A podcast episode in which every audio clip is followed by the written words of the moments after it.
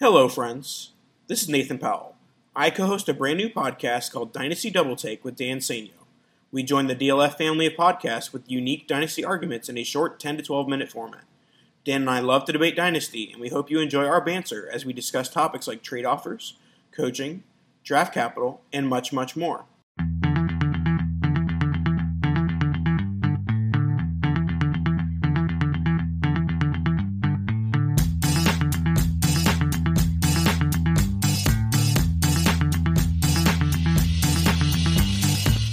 You're listening to the DLF Dynasty Podcast, where there is no off season. Welcome back to another episode of the DLF Dynasty Podcast. I'm your host again this week, Matt Price. With me, as always, Ryan McDowell and Dan Meylor on the show tonight. This week, we're going to dive into some kind of unsettled backfields, if you were, as we head into training camp. Some of the teams have already started practicing, uh, but uh, we want to look at some some some of these backfields where we're not really sure what's going on, and maybe some things that we can look at over the next few weeks and into the preseason, so we can kind of get some clarity on them as we enter week one and the start of the 2019 season. But before we get to that, we have a couple of news and notes to get to. The big one this week, Ryan, we'll start with you. Ty- Tyreek Hill, he's not going to be suspended and will be on the field for week one. So, in your opinion, I guess, uh, do you think his dynasty value is all the way back? And where are you currently ranking him amongst wide receivers now that we know he's going to be on the field in week one? I don't think it's quite all the way back, uh, at least in my opinion. It's it's certainly we certainly saw a huge jump because uh, even though things had kind of been trending in this direction, if you uh, follow the news and beat writers and things like that, it, it, there was still, I guess, some perceived risk with the idea of drafting him or trading for him in, in dynasty leagues. So to me, I think that question has to be there kind of in the back of our minds of, you know, is he going to do something like this again? Is he going to you know, will will this ultimately lead to a long suspension or or maybe him being even out of the league? So because of all that, I mean, we're looking at a guy who was pushing first round ADP. Um, I don't think he's there, but I do think he's 90% of the way there. You know, I, I think he's a second rounder in startups right now. Uh, as far as where I rank him uh, in wide uh, among wide receivers. He was in that top tier for me prior to all this. He he's not there now because of those questions, those concerns. But but he is second tier with guys like uh, Keenan Allen, Stefon Diggs, guys like that. Yeah, and I feel like that's where he belongs. I'd, I'd like to say that we'll all forget about this and Hill will return back to where he was, but I think that's going to loom for quite a while. A lot of us will keep that in our minds and we'll have a hard time forgetting what what went on at least from a dynasty straight strictly from a dynasty value perspective. So with that hanging over our heads it's difficult to value him any higher than that ryan. So i, I really agree with you. Uh, I, I really quickly came up with a list and, and i had him at 26 so early in the third round that's where i would feel comfortable taking him at this point that's overall, not at wide overall, receiver 26. Yeah. yeah. Yeah. I moved him up to wide receiver 10 uh, in the same tier as Cooper and Diggs. So just behind that, that top seven or eight, depending on how you break those down. So, you know, I think it's most of the way back. Um, and I think, you know, I don't think I think that dynasty owners are kind of starting to respond a little bit.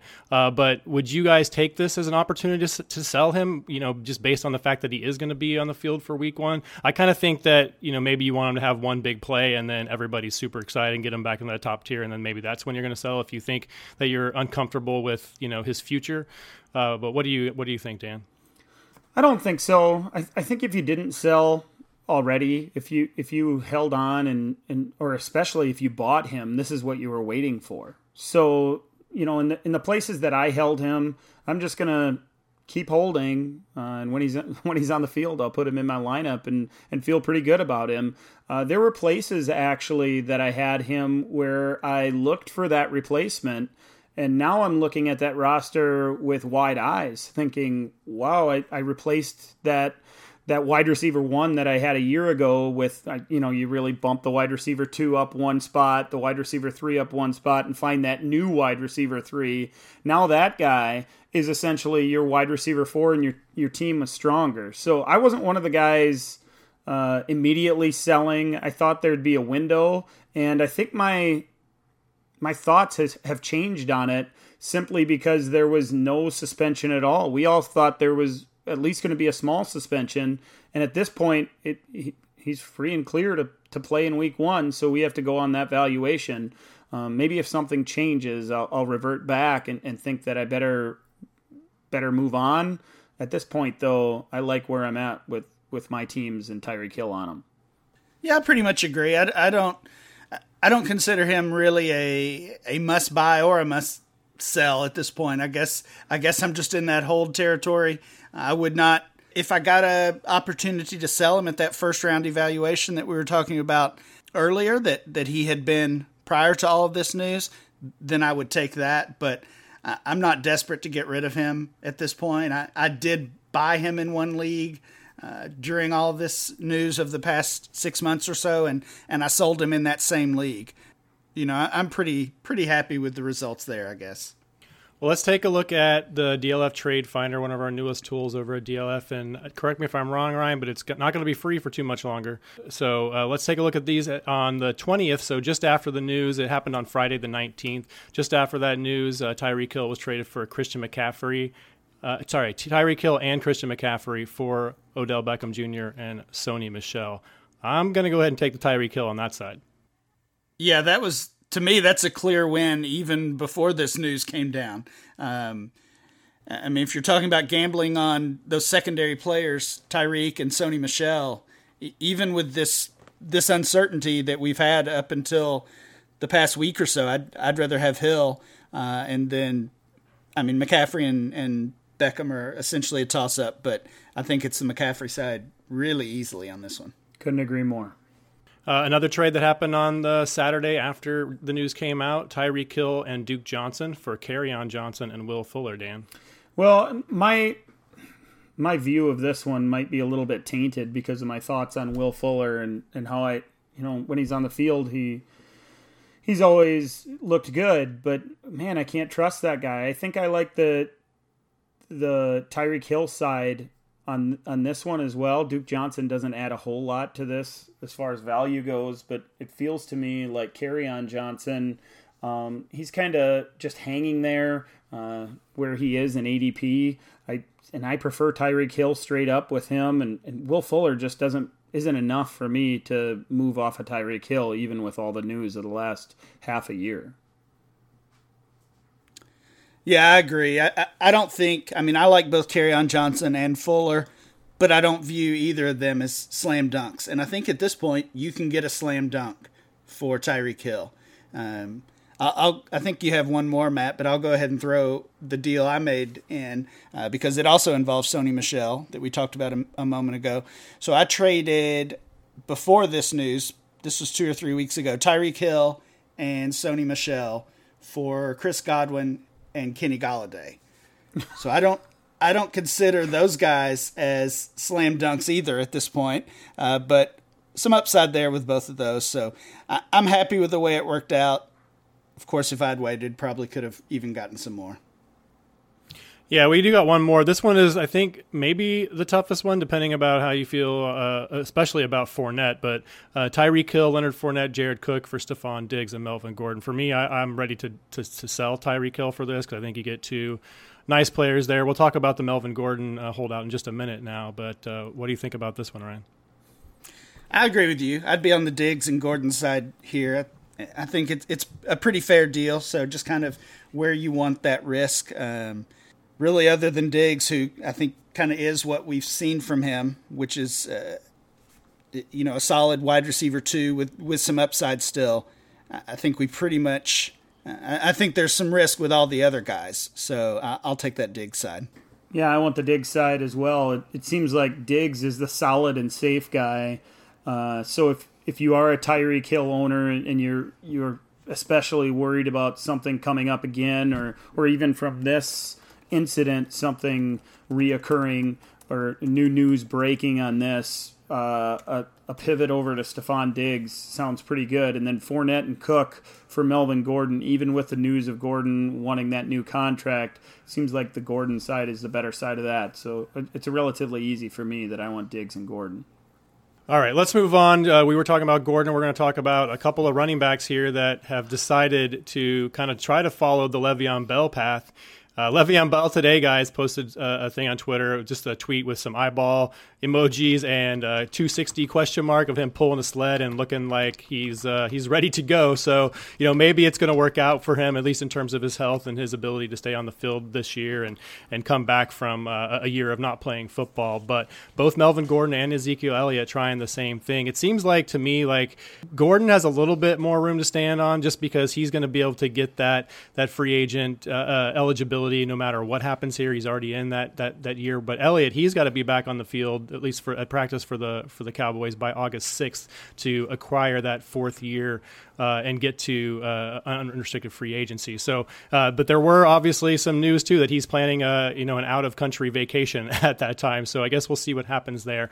Um, but uh, I, I, think the overarching opinion has to be that both these guys end up back in camp and ready to go for week one. But just in case not, uh, you know, we, I think we do have to be able to prepare for the worst case scenario. So they could obviously make a move with some veterans out there. Alfred Morris is still hanging around. You know, Jay Ajayi is still out there. So certainly possible that they bring in one of these veterans that are still out there on the free agent market. But right now, if we're talking about the Cowboys, we've only got Tony Pollard, Mike Weber, and Darius Jackson. So uh, I guess Dan, are, are, you taking a stab at any of these guys, either either just to just to have them in case uh, an injury or something happens to Zeke, or if he holds out, are you going to take a stab on any of these guys? I know we all like Pollard.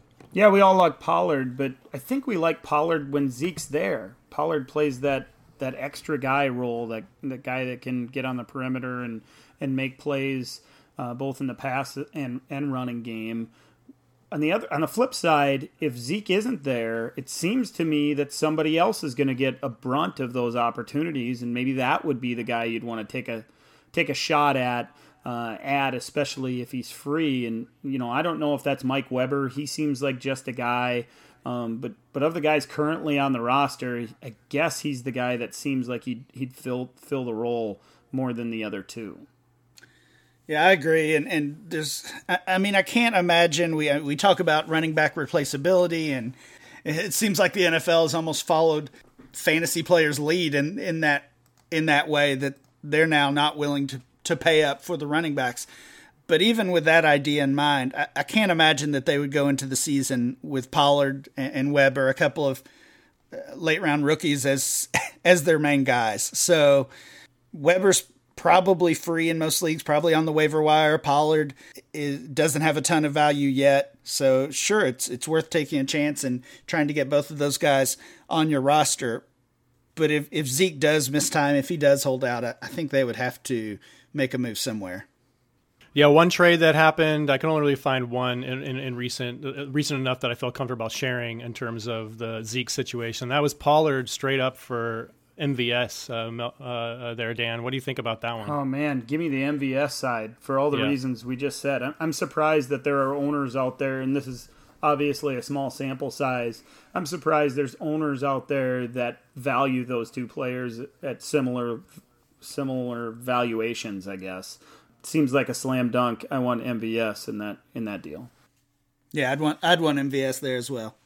Yeah, just from a value standpoint, I think MVS is probably pulling a mid to late second at, at your your best case scenario, or uh, and then Pollard, you know, I think he'd still be had in the third, sometimes even fourth round of rookie drafts if they're still happening. So that seems easy for the MVS side. Let's go to the Chargers. We a little bit more of established guys there. We've got Austin Ekeler and Justin Jackson, both guys, yeah, uh, did did well last year in limited runs. Ekeler, I think, did a lot better when his touches were manufactured uh, when Gordon was still playing on, on, there, and when he got a little bit more of the workload, it kind of faltered a little bit. Justin Jackson, I think, was was much more productive as kind of a and profiles more as kind of the lead back if Gordon was to continue to hold out.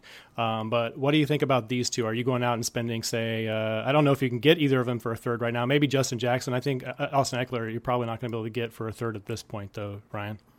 Yeah, you sh- you shouldn't have been able to get him for a third a couple weeks ago either. I, I think Ekeler has some uh, standalone value regardless of the Gordon situation, uh, so he should he should certainly cost a, a second rounder at minimum, um, and and he does now if he didn't before.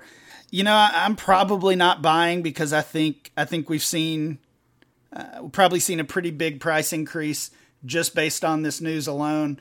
I mean, I don't have any obviously don't have any information or inclination as as to whether Gordon will actually hold out. Uh, but I'm I'm not going to pay the just in case price.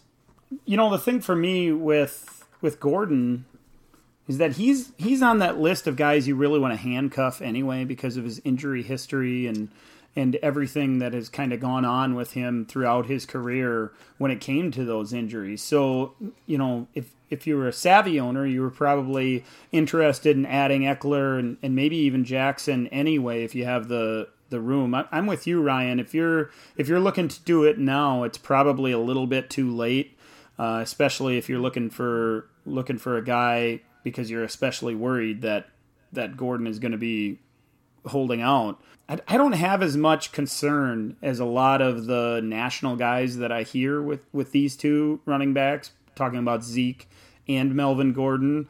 I think both those guys are, are you know, despite being early in their careers and, and having a lot of value for those teams, Matt, you mentioned that Melvin Gordon is closer to that free agent contract than Zeke is, so maybe that changes things slightly. Um, I, I, think it's just so fresh in our minds what happened with Le'Veon Bell a year ago that, that we fear it more than maybe we should, and, and maybe that did set a precedent. I, I'm not convinced that's the case, though, so I'm not quite as concerned as a lot of those out there that are talking about this. Just to put some numbers on it, uh, we have uh, some recent trades within the last week for these two players, and you know I don't think people are paying quite too much. There's a couple of instances here we might question it. Uh, Ekeler, a first, a 2020 first, and a second for Marlon Mack, and that kind of feels about right to me. I don't know what you guys think. Ekeler for Mike Davis and a third. I'll go ahead and take Ekeler there. Ekeler for Carlos Hyde. I probably I'm going to take Ekeler in that case too. I, I, think that one's probably maybe the closest one. You're you're gambling a little bit either way. I think uh, Ekeler for a 19 308 and a 20 third. That seems like a slam dunk for Ekeler to me. And then over to Justin Jackson, we have Jackson and a 2020 third for Peyton Barber. Uh, I mean, I guess you're if you're believing some of the beat writers lately with Peyton Barber. There was an article that came out that said he might get 45 targets in the passing game. Uh, I guess maybe that's a little bit of a, a slight onto Ronald Jones and his his pass catching ability a little bit. Uh, Justin Jackson for for Devin Funchess that feels a little bit rich for Jackson to me, and Justin Jackson for Josh Gordon. Also, maybe a little bit rich depending on how you feel about the upside of Gordon in 2019. Do any of those trades stick out to you, Dan? You know, they all seem relatively fair. Uh, lots of low end prospects or low end pieces changing hands there. Uh, the the one that you mentioned, Ekeler, and, and the first and the second for Marlon Mack, that seemed more about the draft picks than it was more Ekeler himself. Uh, the Ekeler and Carlos Hyde one is the one that really jumped off to me because I could see see that happening in a lot of leagues.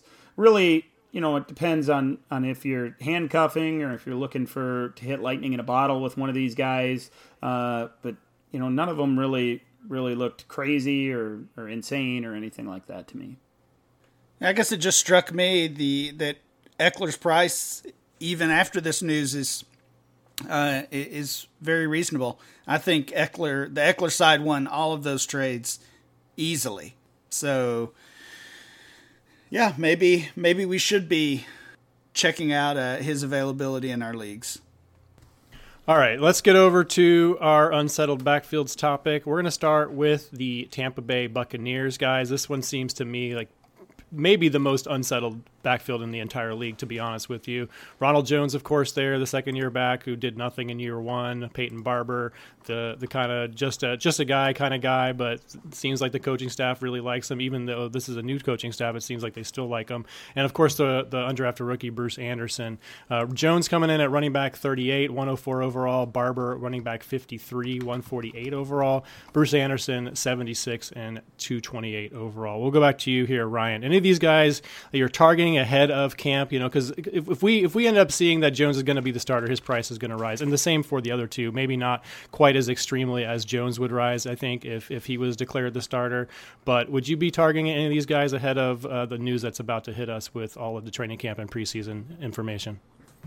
Well, we've already seen their price rise, so that's that's part of the problem right now, and and I think that's what's facing dynasty owners is do we do we still buy these guys at these new prices? If you look uh, four or five months ago, Ronald Jones is RB 46. Now he's RB 38. Peyton Barber was RB 69. Now he's RB 53. So that's probably a Bruce Arians effect a little bit with uh, high expectations with that new coaching staff.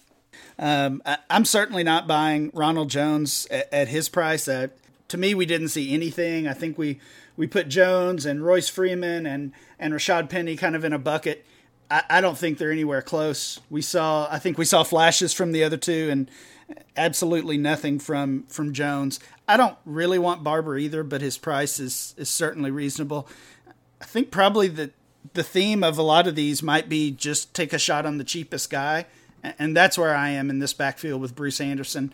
He he's the cheapest, and he, he might even have the most upside, honestly, as, as crazy as that sounds. So I would buy Bruce Anderson uh, if I have to pick one of these guys, but in general, I'm probably staying away at their price.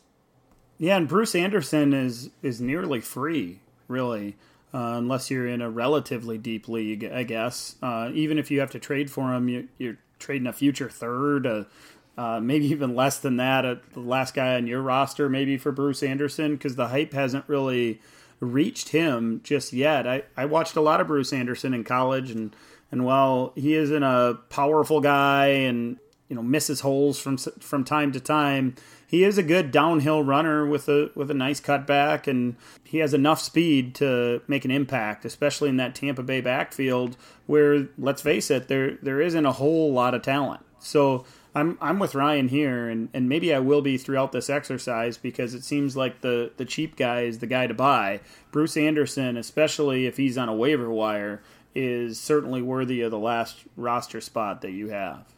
Yeah, and Anderson really showed up at the Senior Bowl, especially demonstrating his pass catching ability, which I think is really going to set him apart from these two uh, in front of him there. So worth a stab, in my opinion, and uh, as well, basically free, like you guys said, and, and, and probably the, the greatest upside too is it just kind of depends on if coaching staff trusts him ahead of those guys, and if they decide they want to, you know, try try to make themselves. Well, I guess the last coaching staff staff right on their pick of Ronald Jones uh, earlier in the 2018 draft. So let's go over to. Washington Washington, uh, we know the story here. Darius Guice should be the guy. He had an amazing first half of his first preseason game, and then season was over. But still uh, coming in at running back 21, 48 overall. Adrian Peterson, the old stud, uh, actually had a pretty decent season last year. And if Guice is it right, you know, I, I don't know that we can say that he's going to have much worse of a season. I guess the offensive line is going to be a little bit healthier. Passing game is, you know, whatever you want to say about that, kind of a catastrophe. But Peterson has, has dealt with that stuff before in his career, so I think we we could be seeing another solid season out of him if Guice is not available. He's coming in at running back 63 and 185 overall. Uh, Chris Thompson, the pass catching back, maybe a little bit of a post hype sleeper here, honestly, because when he's been on the field the last couple of seasons, he's really produced for us in that running back two range. Uh, 197 overall running back 66. And of course, the other rookie, uh, uh the, the, one rookie here, Bryce Love, running back 71, 214 overall. We're not sure if he's going to be on the field week one. So, Dan, we'll go back to you here. Are you just going to take the, the, the, one of the three cheap guys again? Yeah, it's probably the cheap guy for me. I, I got pretty concerned with the Darius Guice news a few weeks weeks ago, and, and a lot of that has been downplayed since. But until we see him on the field, it's hard to invest what his ADP suggests he's worth. Adrian Peterson, on the other hand, it, it seems like he's going to get opportunities, and, and he is a bruiser that can stay healthy and, and take that kind of punishment.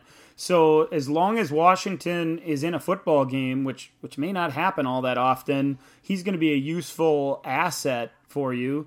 Um, and that all leads to Chris Thompson, who is probably the buy of the group for me, simply because that offense has so many question marks, and we're unsure exactly how good they can be, even if they reach their full potential. That means they're going to be playing from behind in games, and, and they're going to need that pass catcher, that scat back in the backfield to catch passes. Chris Thompson, uh, you called him a post hype sleeper. That's exactly what he is. He can be had for a really price, really cheap price tag, and and usually that's the guy I'm after, and especially in this case because, in, particularly in PPR leagues, he's going to score relatively consistent points for you. Yeah, I totally agree with with both of you on Chris Thompson. Uh, Peterson did have a nice season last year, but most of that production came early in the season when when Smith was healthy and they were competitive, he had some pretty rough uh, splits when they were behind in games, which we expect that to happen pretty often this year. So Peterson is cheap enough that I'm fine taking a chance on him if you need some running back depth. But I think Thompson might be the the, the better buy, and they're they're similarly priced in the in the RB sixties uh, range. And, and guys, yeah, you look at him. I had I had a real problem with his value early in the offseason. He was up to RB thirteen.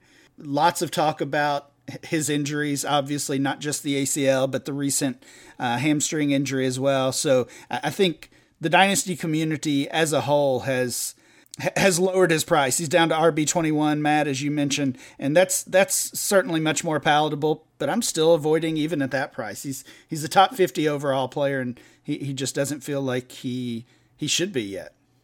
Yeah, it still feels a little bit rich for someone we've literally seen for half of football and just hasn't been too many positive news and notes from uh, his recovery process. And I mean, this is this. I think this is one where I could, I, I guess, all of us, if we all feel this way, all of us could be really wrong because I, I, really, really did like him coming out.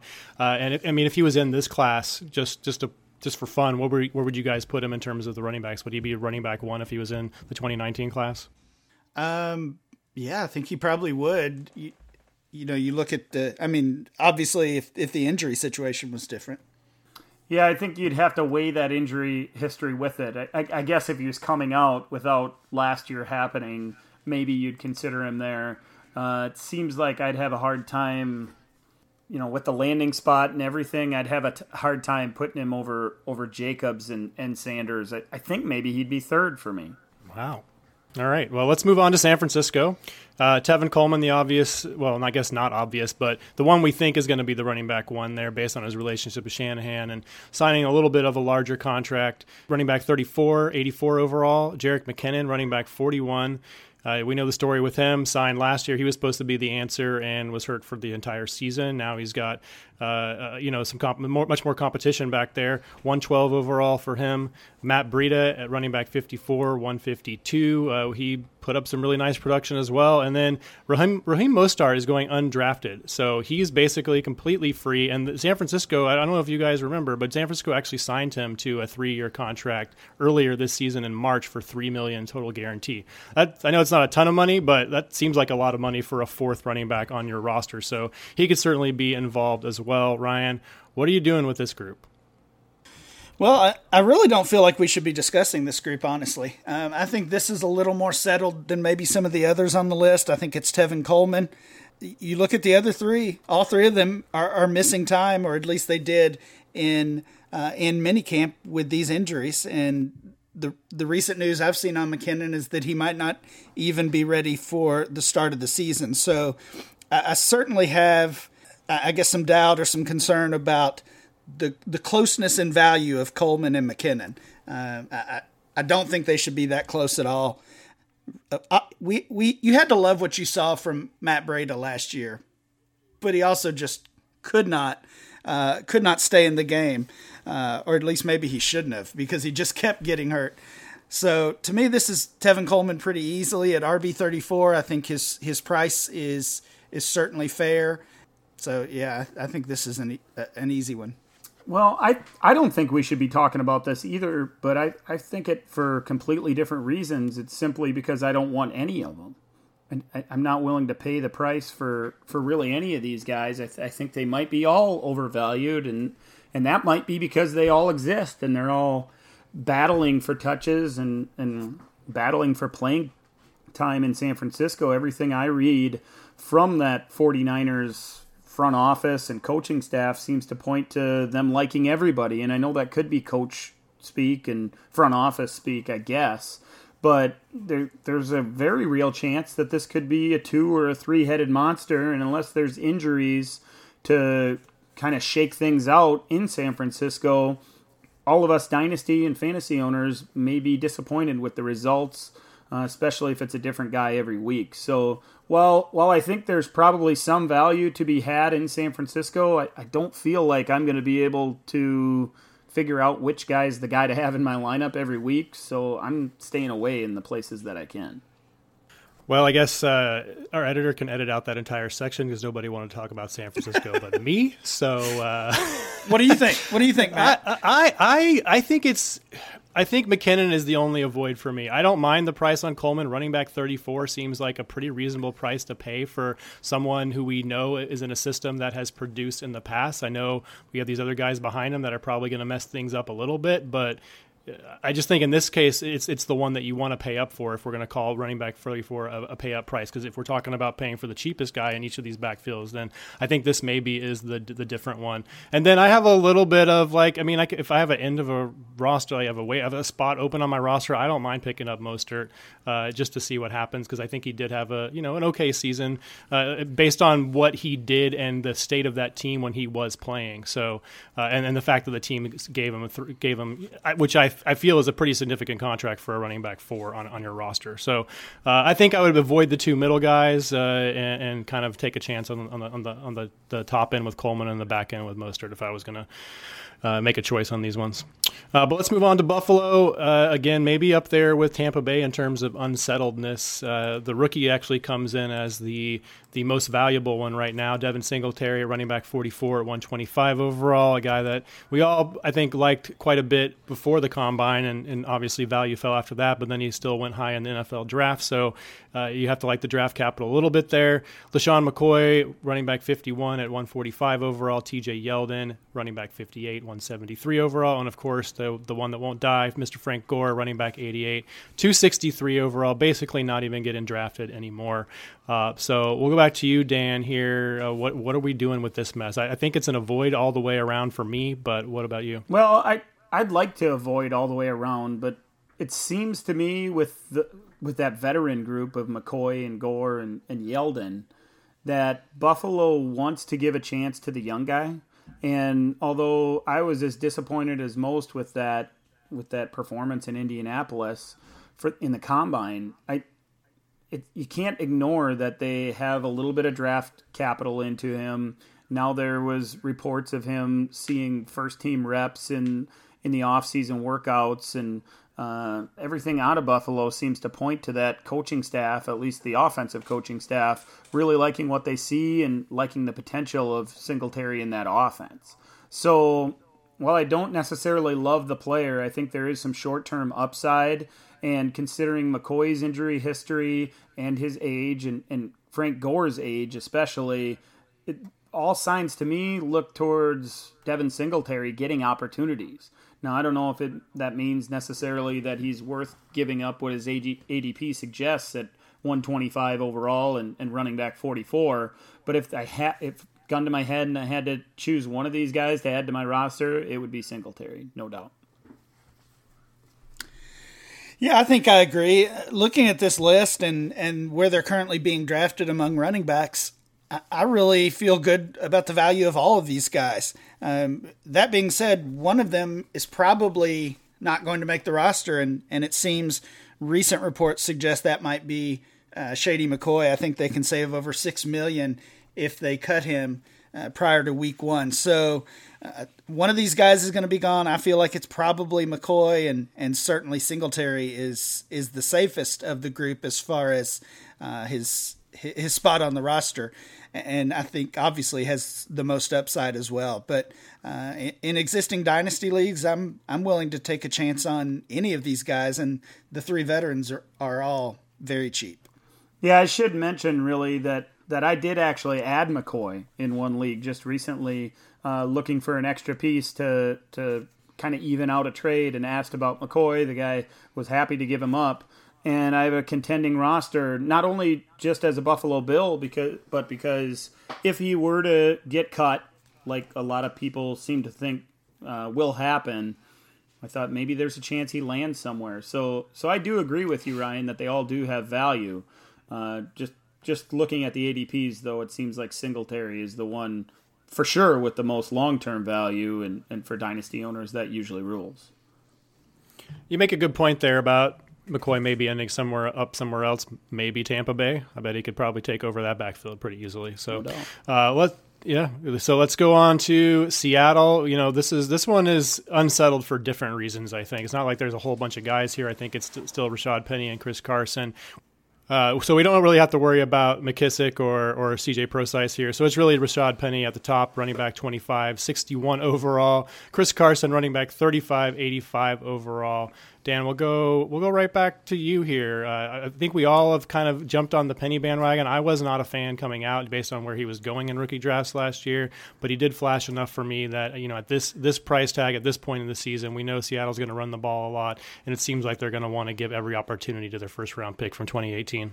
Yeah, all all signs point to that happening. And, and if you watch Rashad Penny and his his overall body of work from his rookie season, uh, it really looked good. He just didn't have a lot of opportunities. So while I wasn't a big Rashad Penny fan coming out of college either, and, and really wasn't investing him in rookie drafts a year ago, that that value dropped at least enough that he was an interesting trade target, and I was able to get him in a couple of places, either like early, early in the off season or or late, late last season. So I, I, I got him in a couple places. His value seems to be slowly creeping up. I'm not so sure I'd be investing in him necessarily nine. He's already a fringe running back two. Uh, well, I don't believe Chris Carson is anything near what what the talent level that Rashad Penny is. Um, he still exists, and it seems like that coaching staff likes him seems like there could be a timeshare here. If I had to invest in one, I would take Penny, uh, but I liked his price tag a few months ago a lot better than I do now. Yeah, I, I totally agree there. Um, I really want both of these guys, but I'm not willing to pay the price for either. I think is kind of where I am. Uh, if I if I already have them on my roster, I'm uh, certainly happy about that. Carson, we can we can say is undervalued. Probably that that's probably not going to change after the season he had last year. If dynasty owners don't believe yet, I, I doubt I doubt they ever are going to, especially with with Penny hanging around there. So uh, if I'm picking between the two, um, I, I'm I'm still taking Penny. You know, Penny's an interesting guy, really, Ryan, because a lot of times we talk about these rookies, particularly first round rookies, and how they even in a disappointing rookie season, tend to gain value or stay steady. Penny really did a lot of up and, ups and downs throughout his rookie season. Of course, he gained a lot of value after getting drafted and hung around there until early in his rookie season, but dipped down as low as 84, had one nice game and, and got into the 50s, and then just dived after that until the last couple of months where he went down down by 80 all the way up to to now now the low 60s at 62. So it feels to me like he's been on this roller coaster ride, and a lot of us have have kind of gone along on the ride. That's not necessarily typical of a first round rookie. No, it's it's not. But I, I do think you make a good point that uh, sometimes we give up on these these rookie running backs too quickly. Uh, we talked about Ronald Jones earlier, and uh, again, to me, I, I don't think he showed anything. I think Penny did when when he got a chance. Maybe we maybe we still consider that a disappointing season after being a first round pick and a and an early pick in rookie drafts. Uh, but Carson was there, Mike Davis was there, both certainly very capable. Um, this this is a team that's going going to run the ball all day long. We know that they've they've made that clear. So I, I want both of these guys again. Yeah, I want them both too. I, I just I, I, don't know. It's it's probably a, a, blind spot for me, but I just have a hard time paying for Carson with with Penny there. I think there is probably enough volume for both to be successful. I just think it feels like one of them is going to get the the the 60-40 out of the 60 part of the 60-40 split and I think that guy is going to be Penny so I'll pay a little bit of the premium to get him. Let's go on to Philadelphia. Miles Sanders, guys, all of our I think all of our favorite running back in this draft, but there's been not so much so much great news from him so far the last uh, month or so. Seems like he has that hamstring injury and is maybe in the doghouse a little bit. Coming in at running back 23, 51 overall. Still still my favorite out of this group, but Jordan Howard still there, running back 40, 111 overall, and Darren Sproles was just uh, uh, re-sign. You know, probably not going to have a huge role, but certainly going to take some of the shine off of Miles Sanders' uh, uh passing work, uh, down work. I think uh, because I, I, know we all we, we all know that Sproles can still do that. I'm sure as long as he's healthy. So Miles Sanders maybe arrow pointing down a little bit, but still still like him. I, am not going to take a shot on Howard, but I'll still take a shot on Sanders. And I guess if I really need a running back for free, I can take a shot on Sproles. Ryan. Yeah, I, I love this Sanders talk. I love I love the minor injury. I love the the talk about Howard catching the ball. That's all great uh, because that that lowers the price. Maybe maybe only slightly, but that lowers the price for Miles Sanders. And to me, in this class, he's still closer to RB one than he is RB three or four. So I absolutely uh, would be buying him at this ADP or, or, whatever his trade value is at lately. You just look at this depth chart and it's it's crazy. Um, I mean, the the three guys you mentioned, Sanders, Howard, and Sproles, but then they've got these guys who have sat at the bottom of dynasty uh, dynasty rosters the past two or three years: Corey Clement, Josh Adams, Wendell Smallwood, Boston Scott. I mean, they're going to have to cut three of these guys. So some some team, you know, the the Cowboys if Zeke holds out, or uh, some of these other teams with unsettled backfields that we're talking about, uh, are going to go shopping at Philadelphia soon. Yeah, and maybe one of those guys could could come up with some value somewhere. Those those are all guys that I've been dropping to make room for rookie picks. Guys like Miles Sanders, easy drop of Corey Clement to add Miles Sanders. I agree with you completely, Ryan, that that Sanders is the guy, and, and all this news is is just helping you you at, at, the very least create a window to buy and, and make that owner a little bit jumpy or or feel a little bit nervous that that perhaps and, and I did hear this from an owner uh, of Miles Sanders who thought, well, maybe Miles Sanders is this year's Ronald Jones. And man, that was a that was a easy talking point to, to try to pry Miles Sanders away. Hasn't happened quite yet. I'm hoping to get it done done soon. So if he's listening, it's it's time to get it done and and don't listen to what Ryan said, I guess. Uh, I want I want Sanders of this group. I'm, I'm avoiding Howard, and just like you, Matt, I'm I'm not avoiding Sproles. If, if I'm in a big roster league and Sproles hit the waiver wire, I think in a full PPR he's going to catch some passes. He's not going to completely uh, disappear, and he's only one injury or, or one opportunity away from catching a handful of balls and being useful to dynasty owners in as, as a flex play when, when you have injuries or, or bye week fill in needs? For, for for both of you guys here, but if you can get, you know, say a projected late second for Jordan Howard right now, are you taking that in 2020? Unless I'm a I'm a contender with with depth issues at running back, I probably am. If if I have depth issues at running back, I might want the wild card status of Howard, hold on to him in case he gets his opportunity. Yeah, that's where I am as well. I think uh, uh, Howard is another player who I, I, feel like there's probably a gap between ADP and trade value. You look at that ADP of RB40, uh, just outside the top 100, not something I'd be interested in. But he seems like a player that that dynasty players just, you know, just want to get off their roster as quickly as they can. So I think the trade value is probably much lower than that. So that's that. He may actually be a, a trade target just for that depth, uh, but an avoid in startups. Let's go over to Denver. Philip Lindsay has been really out for the entire offseason with that wrist injury, but he took the very first rep uh, out of the backfield in the first week of training camp last week. So coming in at running back 26, 65 overall, it seems like the injury is over with and he's back to pretty much full speed. We don't have to worry about any uh, kind of cascading injuries, I don't think, in terms of what sometimes happens with coming back from knee injuries. Uh, he, he just had that wrist, so ready to go. Maybe maybe uh, he has a slightly increased risk for fumbling. I don't know. But uh, before that, Royce Freeman was getting basically all of the work uh, in the offseason, running back 33, 83rd overall. And there's some some talk that you know they they're going to want to have a bigger backfield or a, a, bigger back as the primary this year with that new coaching regime. Uh, and uh, Lindsay might be taking more of the passing down work, but I think that's kind of really what we want out of our running backs. We want those pass catchers. We know Lindsay can do it, even though he wasn't quite used as that way last season. Uh, Ryan, uh, what do you think about these two? You want them both? Neither of them at these prices? Yeah, I want neither of them at these prices. RB twenty six for Lindsay, RB thirty three for Freeman. Uh, th- there's just too much uncertainty, not only with how they'll be used, uh, but but with the offense in general. And you think about that 2020 running back class. This probably could be said with most of these teams we've talked about today. This feels like a jo- a, a spot where a, 2020 rookie could come in and, and take the job. Um, so I, I just I guess I just don't view either of these guys as uh, long term assets, and given their price tag, I'm avoiding. I'm a little higher on Lindsay than than Ryan for sure, and and probably you as well, Matt.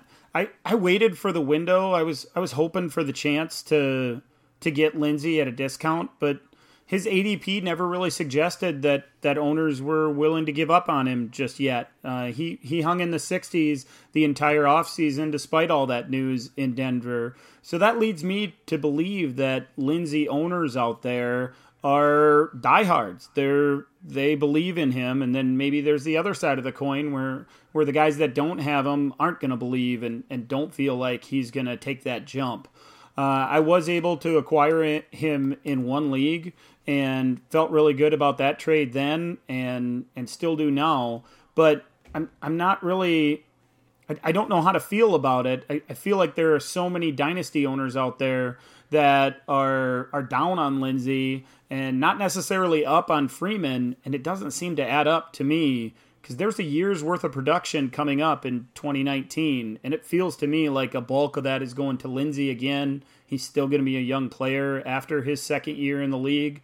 And if that all comes true, it's going to be a little more difficult for that new guy to, to come in there and unseat him.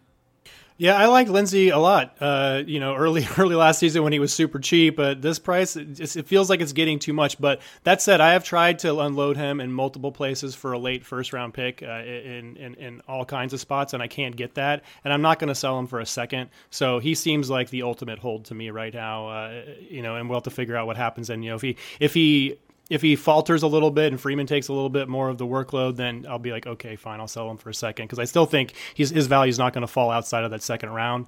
Uh, but I just I'm not sure you can get a first for him right now, and that's if that's if that's the case, I'm going to hold on to him. I actually just looked, Matt, in the the trade that I got him this offseason. I traded the 205 and the 312 for him. So I, I still perfect. feel good about that.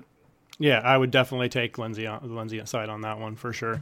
Uh, and then Freeman, you know, I, I am a little bit interested at that price, but I think this is again a disconnect between between ADP and trade value. I think you could still maybe get him a little bit cheaper than this RB thirty three price. Probably, I think you could get him for you know mid early to mid second, depending on on uh, how the owner feels about them. So uh, let's move on to our last team, New England. We could throw some extra guys in here too, like Rex Burkhead, running back ninety, if, if you want to. Uh, some other guys still kicking around, but really the three I think that we need to be concerned about for this year and at least for the future are Sony Michel at running back 22, 49 overall, Damien Harris running back 36, 96 overall, uh, and James White running back 32, 82nd overall.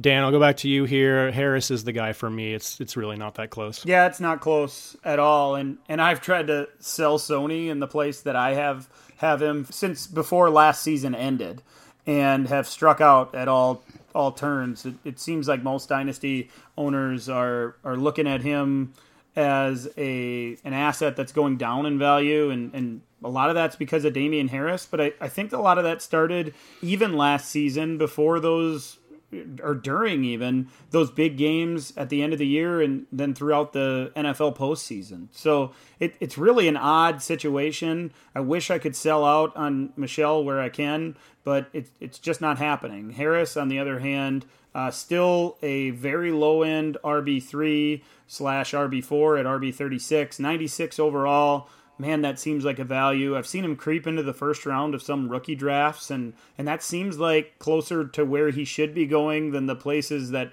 guys like us were getting him early in the offseason at the end of the second and even in the first two picks of the third round. So uh, if I if there's a guy in New England, not just running backs to go get right now, it seems to me like it's Damien Harris and we talked about the disconnect between ADP and trade value. I think this is probably an example of the other way around. I think there's been so much concern, uh, so much recent concern about Sony, and and so much uh, I guess, good news, hype, positive buzz around uh, Damien Harris that I think he, he probably is going to cost you more than you might expect for the RB thirty six. Uh, but but he's still he's still my pick there, along with along with James White. I mean RB thirty two, and that's pretty much. I mean to me that's very safe production coming from from White. If you if you're drafting him as as an RB three, and we p- could potentially get RB one uh, numbers as he put up last year. So uh, I really want both of those guys, and and don't want Sony Michel at all. I, I made I messed up earlier this offseason. I got offered uh, it was in KS4 actually, Ryan, a first and a third for Michel, and at that time it felt really light. But I wish I had taken that that deal right now because that, that deal is definitely off the table. Uh, and I agree with you, James. Why it just it's just tough. I, mean, I want to I want to like him because of the the lack of targets there in the pass game. We have Edelman, maybe Josh Gordon, maybe Braxton Berrios, who knows? But it seems like he's going to be have some consistent production for you. And like you said, he's going to put up some of those running back one weeks as well. Uh, that's going to do it though for this week on the DLF Dynasty podcast. Next week, uh, we'll, we'll see what we're going to do. We'll we'll be around. We're going to have another show. Uh, Ryan and I are and and Dan are going to go off and, and and have a little bit of a vacation in Chicago the following week. But next week we'll be back with you guys. Uh, so have a great week, and we'll talk to you next time on the DLF Dynasty podcast.